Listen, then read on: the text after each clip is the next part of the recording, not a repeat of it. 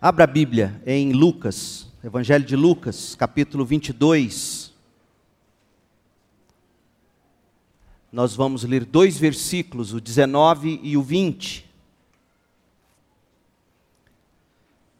E nesta manhã de Páscoa, Páscoa de 2023, eu quero pensar sobre a pedagogia da lembrança. Lucas 22, 19 a 20 diz assim: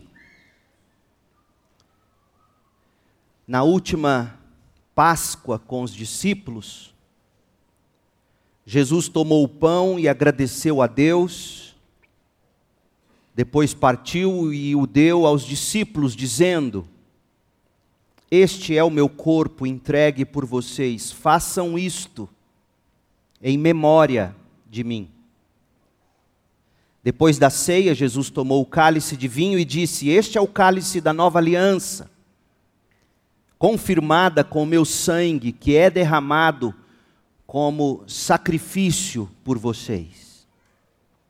E subentendido, a mesma expressão do final do verso 19: façam isto em memória de mim. Façam isto em memória de mim. O poder das lembranças.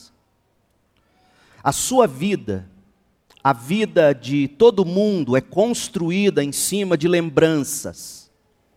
Sem memórias, o indivíduo não tem personalidade. Lembrando que, que personalidade, sem entrar em pormenores, é o conjunto de qualidades que, que definem a individualidade de uma pessoa. Isto é, personalidade é composta do conjunto de traços psicológicos, morais, comportamentais, dentre outros. Personalidade também é o aspecto visível que compõe o caráter individual e moral de uma pessoa, segundo a percepção de outras pessoas. Daí que se diz, por exemplo, o José foi escolhido para o cargo porque ele tem personalidade forte. As lembranças ou as memórias, portanto, formam a personalidade e ajudam a pessoa a se posicionar no mundo. Por exemplo, você precisa se apresentar a alguém. Você precisa dizer quem você é. Precisa, digamos, escrever seu currículo vitae. De que modo você procede? Ora, sem suas lembranças, sem as memórias do seu passado, você não conseguirá ao menos dizer o seu nome, quem você é.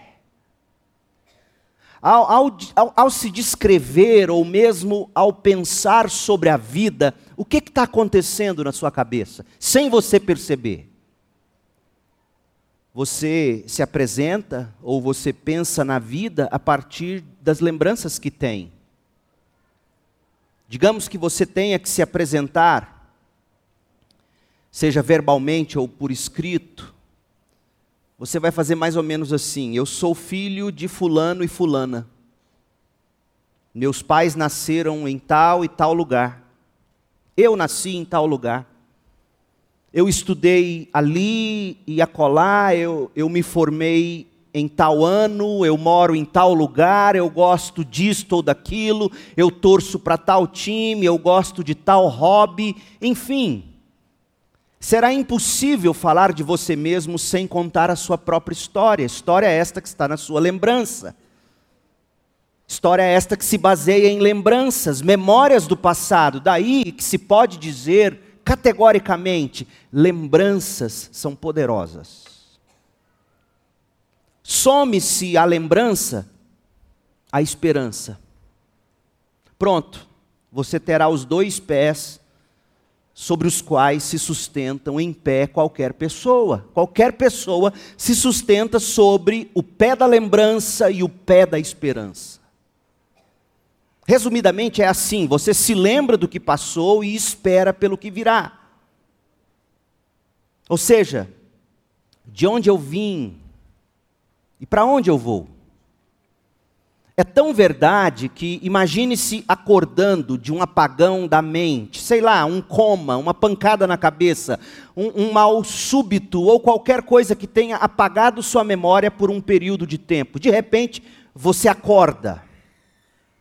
O que, que acontece? Você começa a falar japonês na hora. Donkovin, Onkoto, Ponkovô. Ou seja, de onde eu vim? Onde eu estou? Aonde eu vou? você tenta se reposicionar. E por que, que é assim? Porque nós nos mantemos em pé sobre dois pés: lembrança, esperança. Se faltar qualquer um desses, a gente manca e cai. E sem os dois, você não se sustenta em pé será como vegetar, guardadas as proporções, será como viver uma vida puramente física, sem atividade mental. Ainda que seja humano e, portanto, digno diante de Deus. A lembrança do passado, gente, é tão poderosa quanto o que se espera do amanhã ou para o amanhã. Lembranças podem, por exemplo, te acorrentar ao passado culpa, vergonha, tristeza, ira, ódio, medo, depressão, ansiedade, confusão, remorso, dor, inconformação, essas coisas todas são correntes trancadas com cadeados. São cordas com nós cegos, difíceis de serem desatados, os quais aprisionam você no presente as suas lembranças do passado. É por isso que se pode dizer memórias são poderosíssimas. E por mais que você tente evitar as memórias, fugir delas, encobri-las, por mais que você tente se livrar do passado, vira e mexe, sem mais nem menos, sem ser convidado, indesejadamente esse passado invade a sua mente e tortura você com memórias, tortura você com aquelas más lembranças, e isso derruba você. Más lembranças, elas tentam você com todo tipo de sentimento.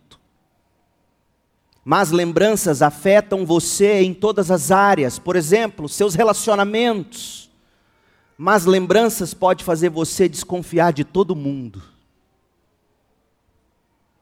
Afeta seus estudos, afeta seu trabalho, porque más lembranças pode desanimar você ao ponto de te paralisar. Más lembranças pode afetar a sua vida com Deus, diante do que você descreve como decepções com Deus mas lembranças podem afetar sua saúde, problemas de alimentação, problema de sono, incluindo pesadelos ou medo de vulnerabilidade enquanto você dorme. Mas lembranças roubam seu sono. Sim, gente, mas lembranças faz adoecer também o corpo. Mas lembranças podem até tentar você a autolesões, a automutilações. Lembranças são poderosas. E como são? Por causa dessas más lembranças, pessoas são tão tentadas a hábitos destrutivos para esquecer o passado. Por causa de más lembranças, tentando apaziguar a memória, a mente cansada dessas lembranças, a pessoa se entrega aos jogos, às compras, ao álcool, as drogas, as substâncias químicas, se entrega à comida, ao sexo, como eu tantas vezes ouvi do meu pai. Eu, criança, pequeno, perguntando: Papai, por que, que o senhor bebe tanto?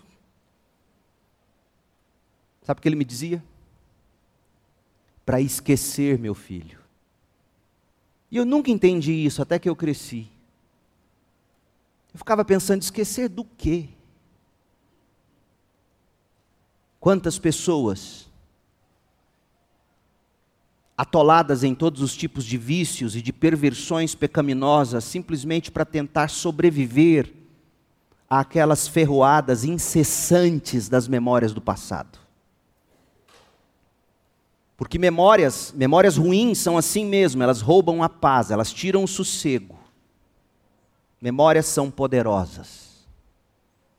Memórias de abusos, memórias de rejeições, de abandono, memórias de traições, memórias de constrangimento, memória de violência, memória de decepções, de fracassos pessoais. Quais são as más memórias que você traz aqui nesta manhã? Os sentimentos mais variados que essas memórias evocam na mente são poderosamente escravizadores e igualmente destrutivos. Só quem sente sabe disso. E também aqueles que geralmente convivem com essas pessoas com más lembranças. Por outro lado, boas lembranças, aquelas mais doces e alegres memórias, quando elas brotam na mente, essas lembranças trazem alegria ao coração e desenham um belo sorriso no rosto. Memórias de uma infância feliz. Esses dias eu me peguei, às vezes, minha mulher tem brigado muito comigo, porque eu não, geralmente eu não tiro tempo para comer no almoço, o dia corre. Mas de vez em quando eu gosto de comer num restaurante aqui, chama Baiano. Lá tem um filé de dourada gostoso. E eu me peguei sentando de novo, sempre no mesmo lugar. E de repente, olhando, eu descobri por quê. Eu sento num lugar que me deixa cara a cara com uma árvore frondosa, lindíssima, do outro lado da rua. E eu a enxergo. Me sinto sentado embaixo daquela sombra. E puxei na memória. As mais belas lembranças que eu carrego na memória são lembranças de momentos felizes embaixo de árvores frondosas. Pé de manga da chácara, o pé de ingá em frente à casa da vovó Oscarina, as árvores da igreja São Judas Tadeu, no tempo em que ali ainda era sem cerca, e eu brincava com os meus hominhos de plástico embaixo de árvores. Memórias de uma infância feliz, em algum lugar seguro, aconchegante, lindo e agradável. Memórias de uma família feliz. Desenha um sorriso no rosto. Memórias de uma família estruturada, afável, memórias de um final de semana romântico, adorável, memórias de um passado memorável, memórias de bons amigos chegados, memórias de bons conselhos recebidos, elogios bem dosados, enfim, boas memórias, gratas lembranças, elas todas atiçam alegria e alavancam a esperança. O poder das lembranças. Não foi sem razão, portanto, que ao longo da revelação bíblica Deus mesmo cuidou de erigir memoriais. E o propósito de Deus sempre foi o de fazer seu povo recordar o que jamais poderiam esquecer, sob pena de padecer. Deus sabe, Deus nos criou assim, Deus sabe que lembranças são poderosas, não só sabe, como nos fez seres com memória.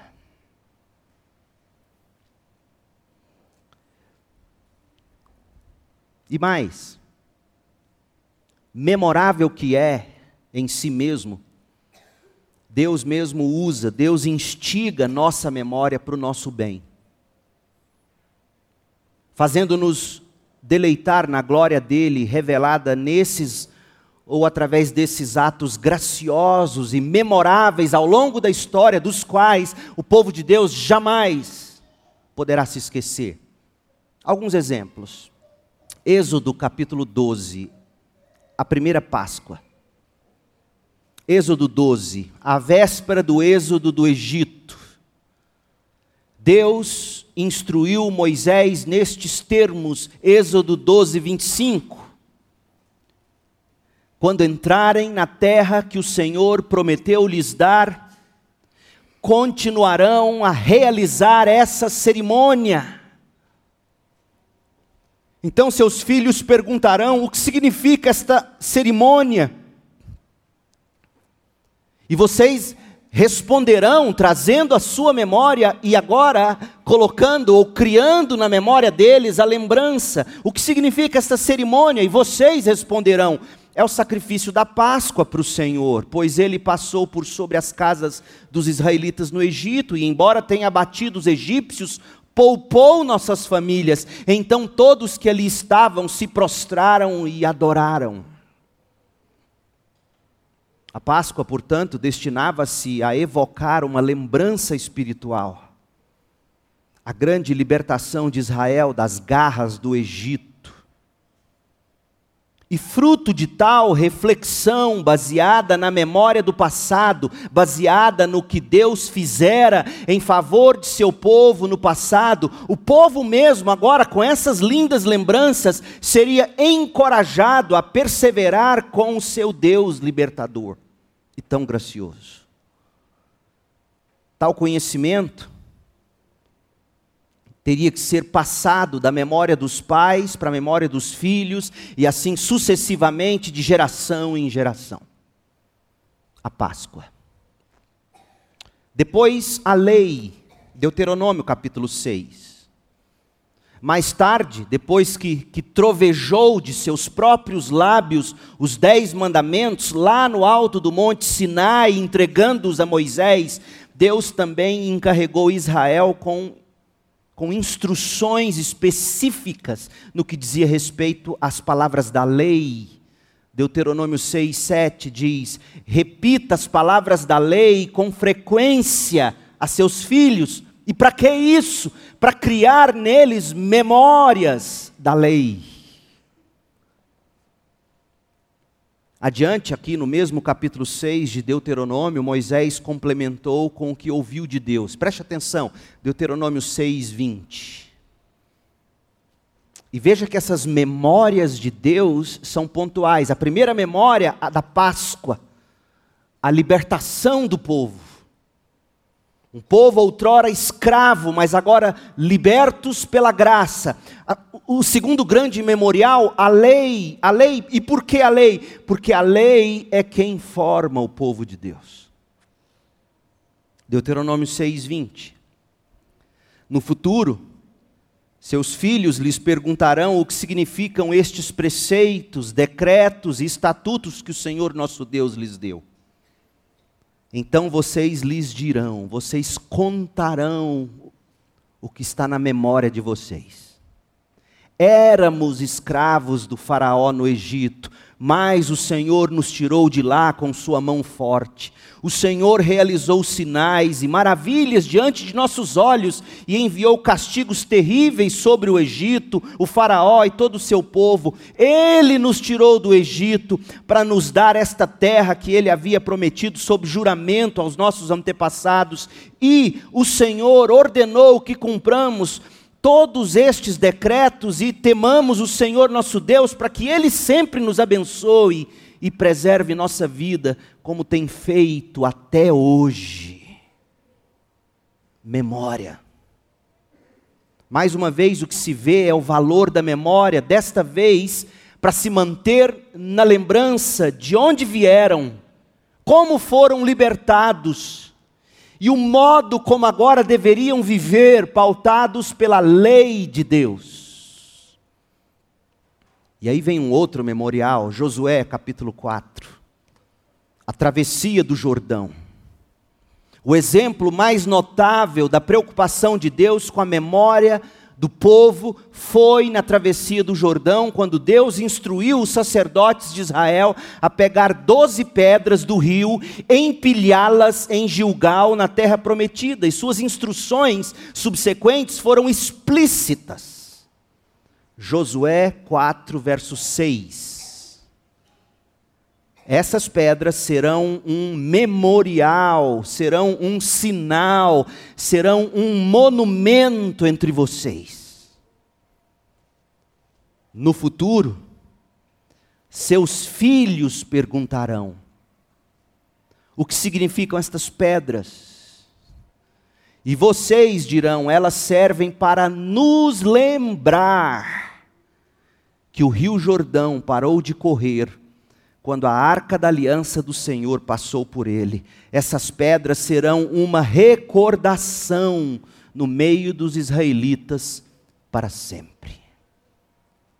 Ou seja, os israelitas deveriam olhar para aquelas pedras e lembrar de que eles não atravessaram o Jordão por sua própria força, foi tudo obra de Deus. E lembrando-se disso, deveriam pautar a vida de acordo com a aliança de Deus com o povo, fosse, fosse na guerra, fosse nos negócios, fosse na vida pessoal ou familiar. É tanto, gente, que lá no final do livro de Josué, nós leremos o que está em Josué 24:15. Olha só. Mas se vocês se recusarem a servir ao Senhor, subentendido aqui está o fato de que eles têm todas as lembranças, desde o dia em que Deus chamou Abraão. Eles têm todas as lembranças, desde o relato do Deus que chamou Abraão ser o mesmo que criou os céus e a terra. Josué diz: Mas se vocês se recusarem a servir ao Senhor este de tantas memórias, escolham hoje a quem servirão, escolherão servir os deuses aos quais seus antepassados serviam além do Eufrates, ou os deuses amorreus em cuja terra vocês habitam. Quanto a mim, eu e minha família serviremos ao Senhor. E por que, Josué te diria? por todas as lembranças que eu trago no coração. Eu e minha família serviremos ao Senhor. Toda essa ênfase nas lembranças era porque os filhos de Deus, nós, sempre tendemos a nos esquecer de quem Deus é e das coisas maravilhosas que Deus fez, faz e fará por nós. Tão verdade o fato de que somos pessoas de mente fraca, memória fraca. Tão verdade é que o Salmo 78, com 72 versículos, este salmo lamenta a tendência de Israel de se esquecer da fidelidade de Deus. O salmo é sobre Deus e sobre o povo de Deus. Abra no Salmo 78. E veja para que serve a memória ou as lembranças do povo de Deus. E daí você começa a entender por que, que todas as grandes revoluções fazem questão de destruir os marcos memoráveis de qualquer civilização. Sobretudo, os marcos judaico-cristãos. Não é à toa, gente, que se tenta apagar a história ou reescrever a história, porque o diabo sabe o poder da memória para o povo de Deus. Olha, olha o que acontece, o Salmo 78, verso 4. Não esconderemos essas verdades dos nossos filhos. Contaremos à geração seguinte os feitos gloriosos do Senhor, seu poder e suas maravilhas, pois Deus estabeleceu seus preceitos, sua lei, sua aliança a Jacó, deu sua lei a Israel, ordenou a nossos antepassados que a ensinassem a seus filhos, para que a geração seguinte, os filhos ainda por nascer, a conhecesse, e eles, por sua vez, a ensinarão a seus filhos. Portanto, cada geração deve pôr sua esperança em Deus não esquecer seus poderosos feitos e obedecer a seus mandamentos. Lembrar dos poderosos feitos é fazer o coração colocar a esperança em Deus. Percebeu qual é o valor da memória? O valor que Deus dá à memória. Agora veja o que é capaz um povo do que é capaz um povo que perde a memória. Salmo 78, verso 8. Assim, lembrando-se de tudo, e passando de filho para neto e assim por diante, assim não serão como seus antepassados. Porque os antepassados se esqueceram, não puxaram as memórias, e por isso, teimosos, rebeldes, infiéis, que se recusaram a confiar em Deus de todo o coração. Os guerreiros de Efraim, embora armados de arcos, embora muito bem munidos com armas, eles não tinham memória para se inspirar, eles se acovardaram, eles deram meia volta e fugiram no dia da batalha. Não cumpriram a aliança de Deus, não quiseram viver de acordo com sua lei. Agora olha o verso 11: esqueceram o que Deus havia feito, as maravilhas que lhes tinha mostrado, os milagres que realizara para seus antepassados na planície de Zoan, na terra do Egito. Percebeu, gente? Percebeu o quanto são importantes as memórias, as memórias que hoje já você está construindo com seus filhos. As lembranças dos atos de Deus no passado em favor do seu povo. Paulo entendeu esta pedagogia da lembrança. Olha o que Paulo escreveu em 1 Coríntios 10, do verso 1 ao 8. Olha para que serve de algum modo o Antigo Testamento. 1 Coríntios 10, verso 1: Irmãos, não quero que vocês se esqueçam poder das lembranças. Não quero que vocês se esqueçam do que aconteceu muito tempo atrás, quando nossos antepassados foram guiados por uma nuvem que ia diante deles e atravessaram o mar, na nuvem e no mar, todos foram batizados como seguidores de Moisés, todos comeram do mesmo alimento espiritual e todos beberam da mesma água espiritual, pois beberam da rocha espiritual que os acompanhava, e essa rocha era Cristo. No entanto, Deus não se agradou da maioria deles e seus corpos ficaram espalhados pelo deserto. Não se esqueçam disso. Tais coisas aconteceram como advertência para nós, a fim de que não cobicemos o que é mal, como eles cobiçaram, nem adoremos ídolos como alguns deles adoraram. Segundo as Escrituras, todos comeram e beberam e se entregaram à farra, e não devemos praticar a imoralidade sexual como alguns deles praticaram, e morreram 23 mil pessoas num só dia. Paulo diz: Eu não quero que vocês se esqueçam disso, para que vocês não cometam os mesmos pecados. Memoriais bíblicos são tão importantes para a vida do cristão que o próprio Jesus Cristo instituiu a ceia memorial. Volte em Lucas 22, nosso texto, no verso 14 agora. Quando chegou a hora, Jesus e seus apóstolos tomaram lugar à mesa. Jesus disse: Estava ansioso para comer a refeição da Páscoa com vocês antes do meu sofrimento. Pois eu lhes digo, agora, que não voltarei a comer a, a, a refeição da Páscoa, até que ela se cumpra no reino de Deus. Então tomou um cálice de vinho e agradeceu a Deus, depois disse: Tomem isto é tomem isto e partilhem entre vocês, pois não beberei vinho outra vez até que venha o reino de Deus. Tomou o pão e agradeceu a Deus, depois partiu o pão e deu aos discípulos, dizendo: Este é o meu corpo entregue por vocês. Façam isto em memória de mim. Depois da ceia, Jesus tomou o cálice de vinho e disse: Este é o cálice da nova aliança, confirmada com o meu sangue, que é derramado como sacrifício por vocês.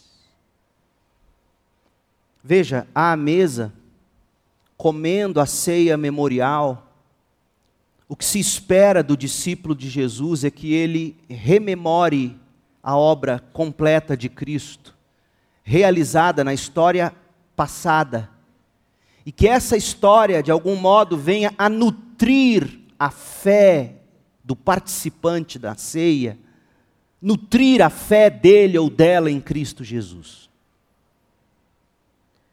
Mas espera-se mais também do discípulo à mesa do Senhor.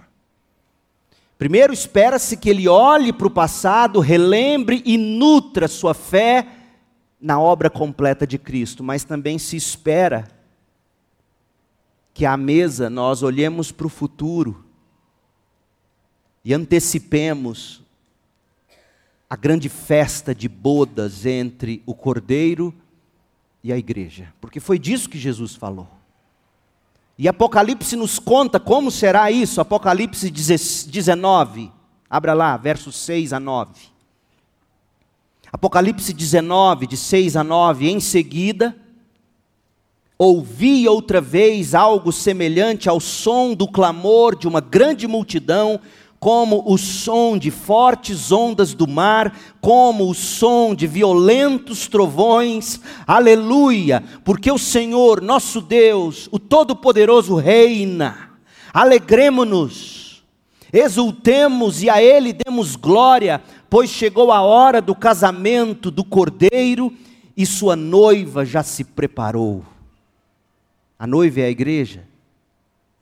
A noiva recebeu um vestido do linho mais fino, puro e branco, porque o linho fino representa os atos justos do povo santo. E o anjo me disse: escreva isto. Bem-aventurados, felizes, os que são convidados para o banquete de casamento do Cordeiro. E acrescentou: essas são as palavras verdadeiras de Deus. O que Paulo faz com tudo isso? Paulo era um homem consciente do poder da memória, desta memória. Consciente do poder da memória ou da ceia memorial. Paulo, que já tinha escrito o capítulo 10 aos Coríntios, que acabamos de ler há pouco, dizendo: lembrem-se, para vocês não cometerem os mesmos erros. No capítulo seguinte, agora no 11, ele vai trazer à memória o significado da ceia.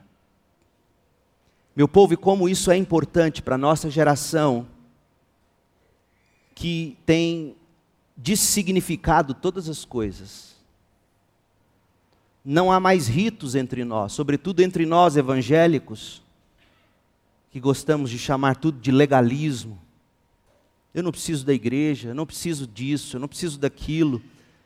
Se o próprio Jesus instituiu a ceia dizendo: façam isso regularmente em memória de mim, façam isso com a igreja reunida, como é que você tem a coragem de dizer que está tudo bem,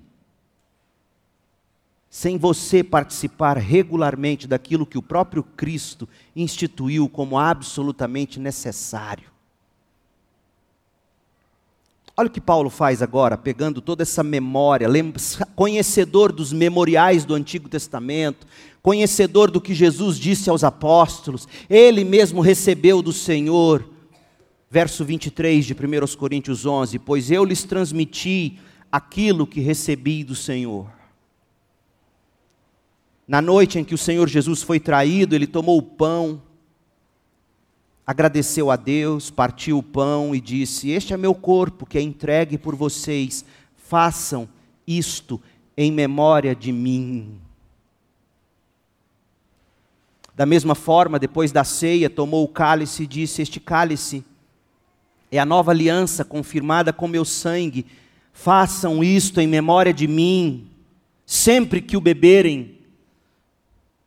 Porque cada vez que vocês comem desse pão e bebem desse cálice, anunciam a morte do Senhor até que Ele venha. É por isso que nós decidimos ter nossas crianças conosco em todo culto de ceia, para que elas te perguntem, papai e mamãe, para que isso?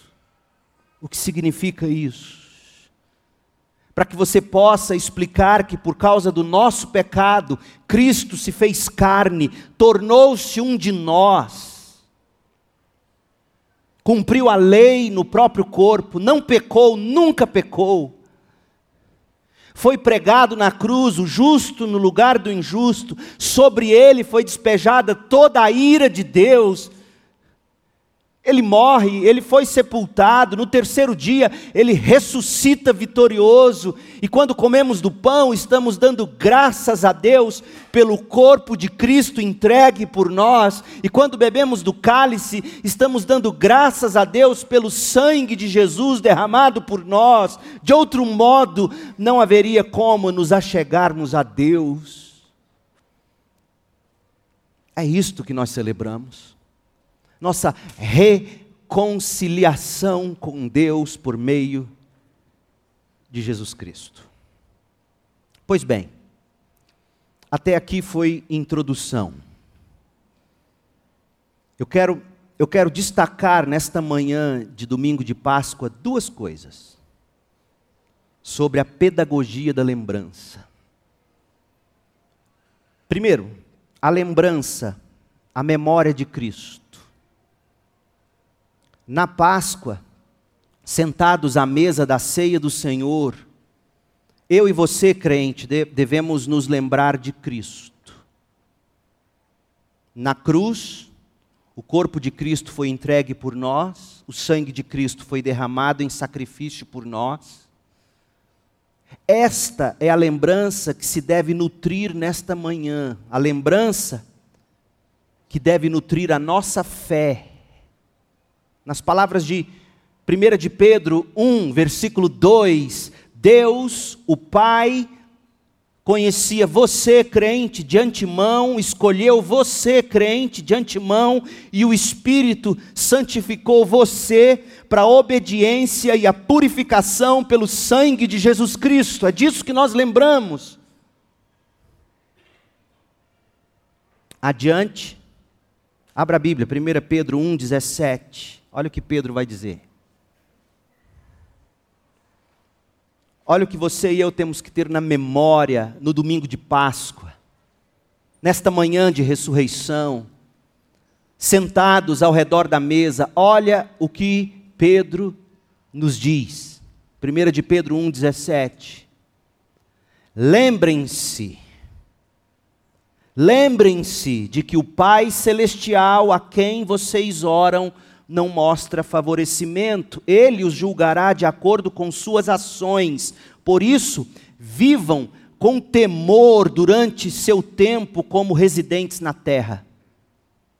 Pois vocês sabem que o resgate para salvá-los do estilo de vida vazio que herdaram dos seus antepassados não foi pago com simples ouro ou prata que perdem seu valor, mas com o sangue precioso de Cristo, Cordeiro de Deus, sem pecado nem mancha, ele foi escolhido antes da criação do mundo, mas agora, nestes últimos tempos, foi revelado por causa de vocês, crentes. Por meio de Cristo, você, crente, veio a crer em Deus, deposite sua fé e esperança em Deus, porque Ele ressuscitou Cristo dos mortos e lhe deu grande glória. Lembre-se disto, crente. Portanto, quando Jesus disse em Lucas 22, 19: Façam isto em memória de mim comam do pão e bebam do cálice em memória de mim. Era isto que Jesus estava dizendo. Lembre-se de que vocês foram resgatados do pecado, foram resgatados da vida vazia do pecado foram resgatados pelo preço pago com o sangue precioso de Jesus Cristo, pelo corpo sem pecado que foi entregue por vocês. Lembrem-se de que ele morreu no seu lugar para te salvar e ressuscitou vitorioso para te justificar. Essa é a primeira, é a principal lembrança, de fato, a mais importante de todas as lembranças. Lembrem-se disto no domingo de Páscoa. Lembrem-se disto à mesa do Senhor. Mas em segundo lugar, em segundo lugar, eu quero pressupor, se não, eu quero te dar agora a chance nesta manhã. A pergunta é simples: você se arrependeu e, e creu em Cristo para a sua salvação? Eu vou partir do pressuposto de que todos aqui são convertidos. Mas se você sente que, que não é, se você tem dúvida disso, clame pela graça de Deus nesta manhã, diga: Senhor, eu me arrependo do meu pecado. Creio, recebo Jesus como meu substituto, minha justiça. É sobre isto a Páscoa, é sobre isto o memorial da ceia do Senhor. Foi preciso Jesus entregar seu corpo, derramar seu sangue, como propiciação pelos nossos pecados. Mas a, a, a, segunda coisa que eu quero que você lembre diz respeito à pedagogia da lembrança. Há poder no Evangelho de Cristo para, primeiramente, como vimos, te salvar.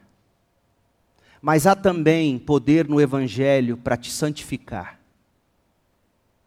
O sangue da nova aliança derramado por meio da morte de Jesus, morte seguida de ressurreição, que a gente celebra na Páscoa e na ceia memorial do Senhor, traz consigo a promessa de santificação interior.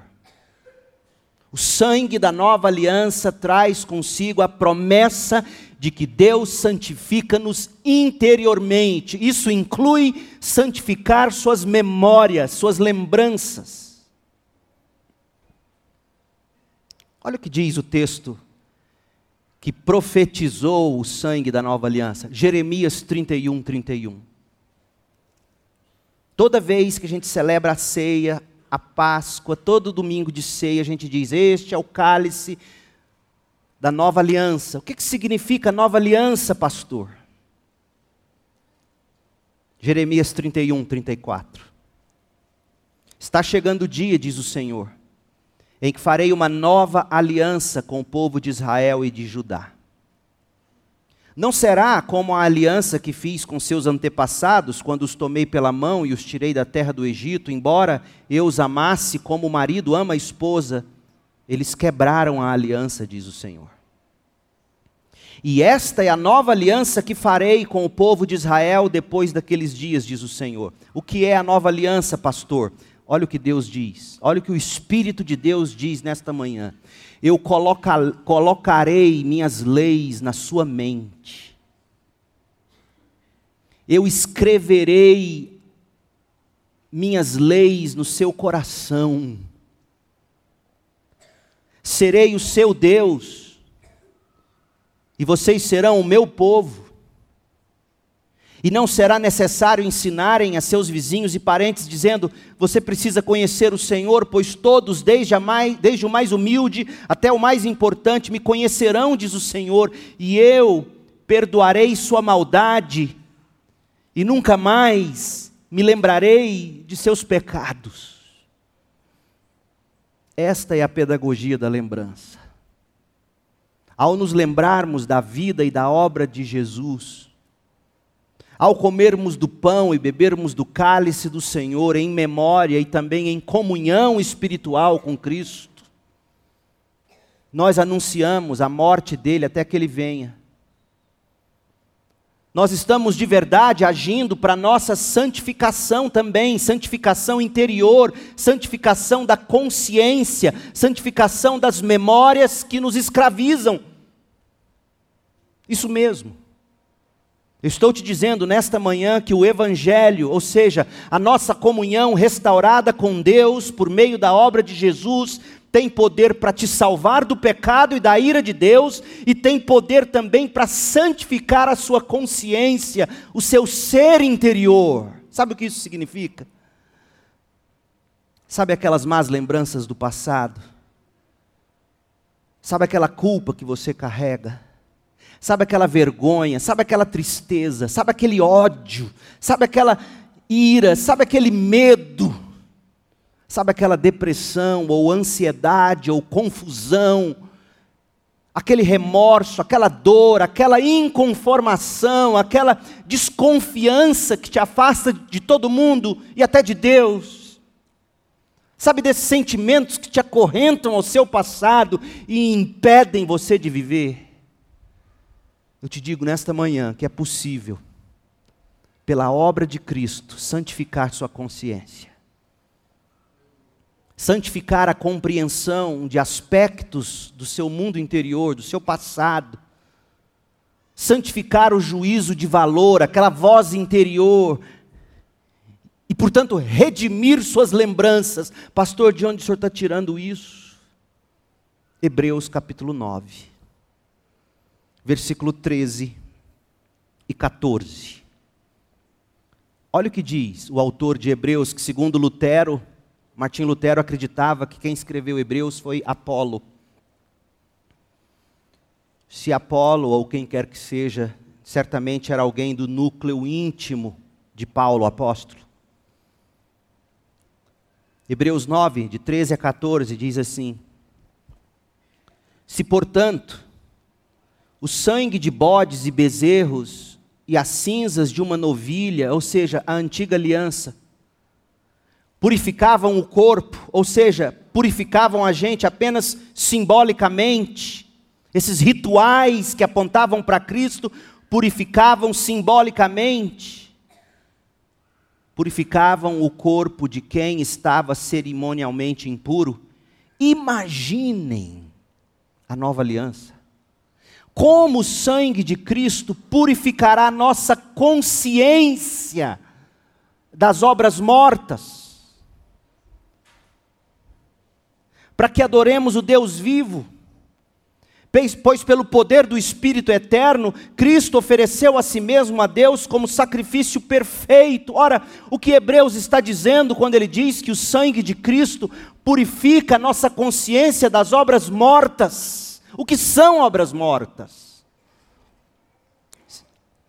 A primeira vez que essa expressão de algum modo é citada em Hebreus está no capítulo 6, versículo 1 e faz referência às suas práticas do pecado.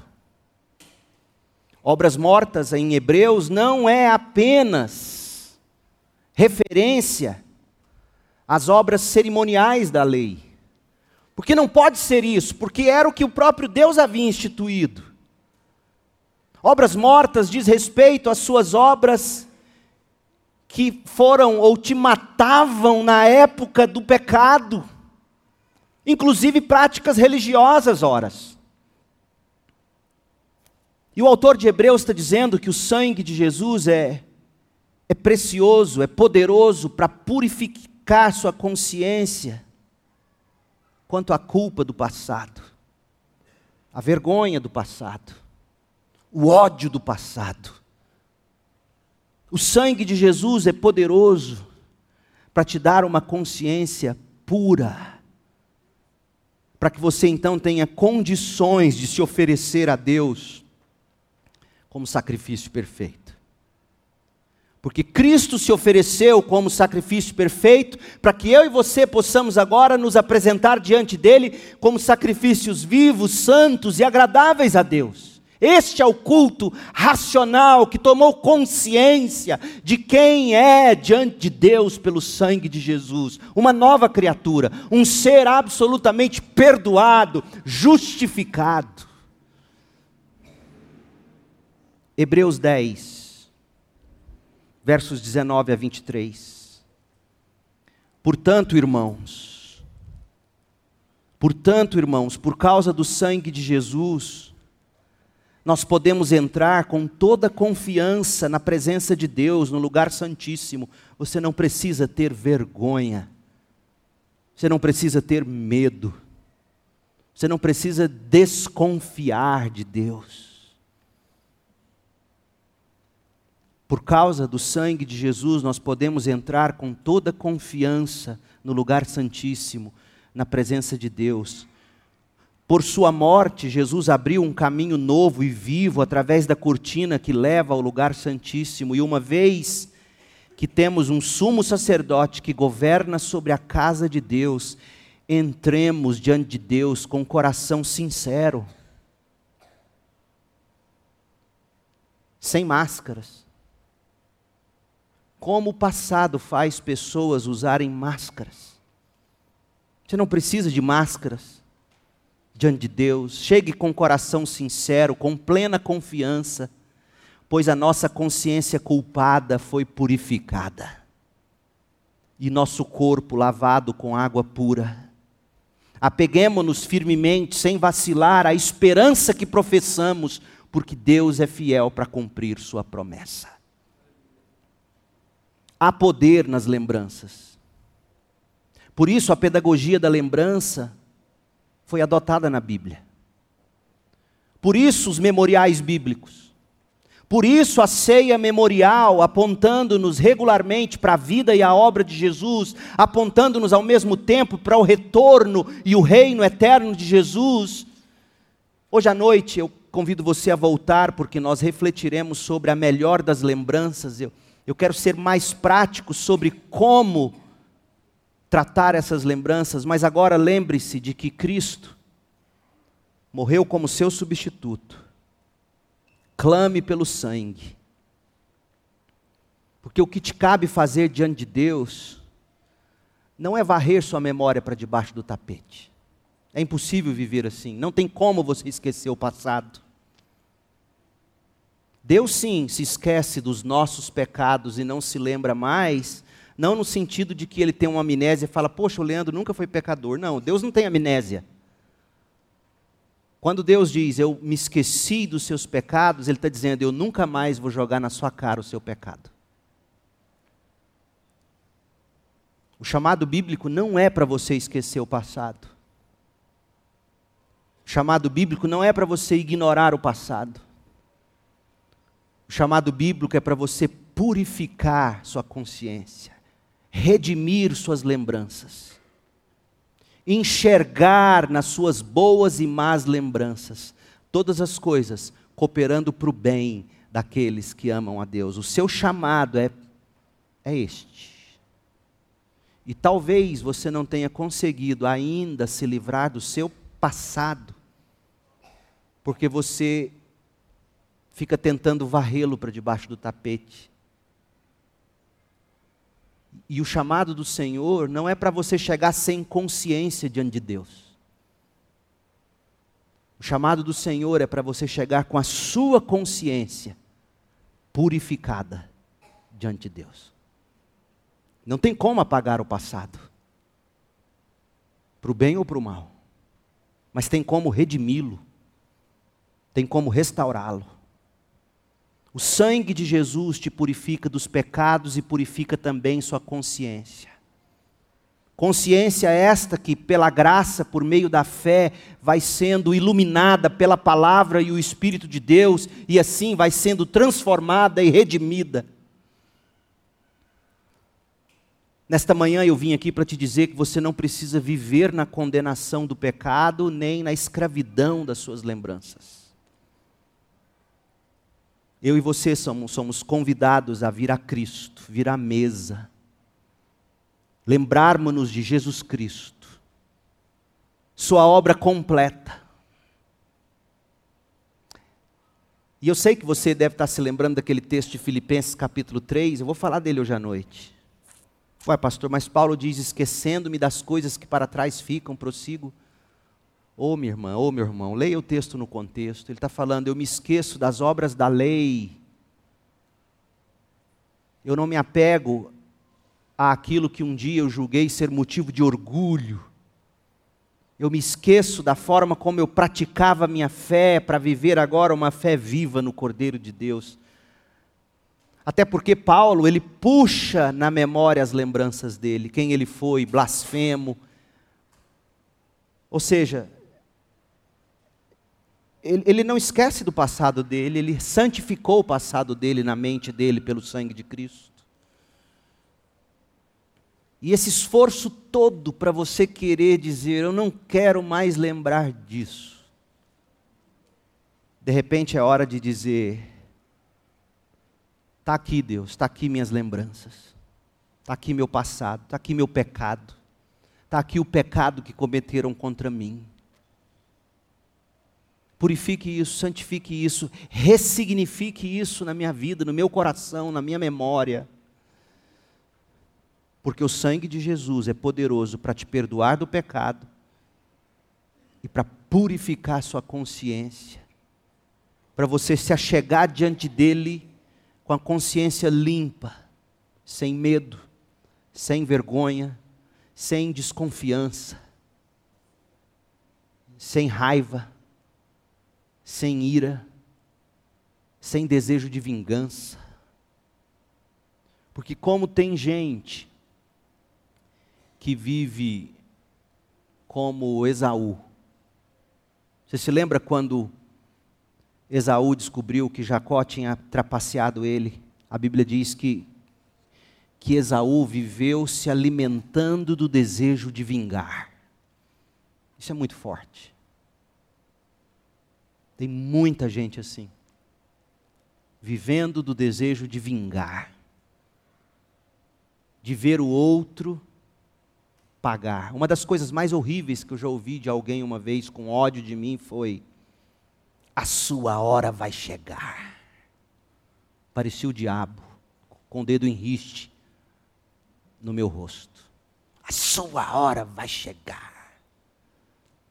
E na hora me veio a lembrança: a minha hora já chegou. Tudo o que Deus poderia despejar sobre mim, já foi despejado sobre o Cordeiro de Deus, que tira o pecado do mundo. E quando a minha hora chegar,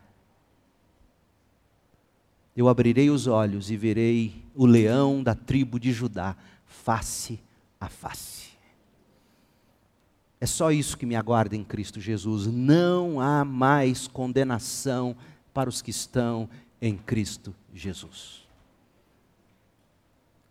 E quanto àqueles que pecaram contra você, e quanto a estes, pastor, ficarão impunes. Ora, ora. Se não se arrependerem em tempo, encararão a, a justa ira de Deus. A vingança pertence ao Senhor. Nesta manhã, o convite do Senhor é para que você se achegue diante de Deus com toda a confiança, pelo sangue de Jesus, pelo corpo de Jesus entregue no seu lugar, no meu lugar. Porque uma vez que você conseguir voltar seu rosto para Deus, sabe o que você vai descobrir quando você tirar o rosto dele para seguir com a sua vida? Você vai conseguir encarar as pessoas, inclusive os que te machucaram. E de novo, seu passado virá de novo e de novo à sua memória. E não cabe a você varrê-los para debaixo do tapete, esquecer, cabe a você redimir esse passado. Hoje à noite eu vou falar mais sobre isso. Eu vou falar sobre a melhor das lembranças. Nós vamos pegar o texto de 2 Timóteo 2, versículo 8, que diz: Lembra-te de Jesus Cristo, ressuscitado dentre os mortos da descendência de Davi, segundo o meu evangelho, disse Paulo. De que modo você pode purificar sua consciência? Hoje à noite a gente vai falar mais sobre isso, mas nesta manhã eu quero convidar você que já creu em Jesus, que já professou sua fé pelo batismo, está em comunhão com a sua igreja, convidar você para comer do pão, beber do cálice, em memória de Cristo. Feche os seus olhos e vamos orar.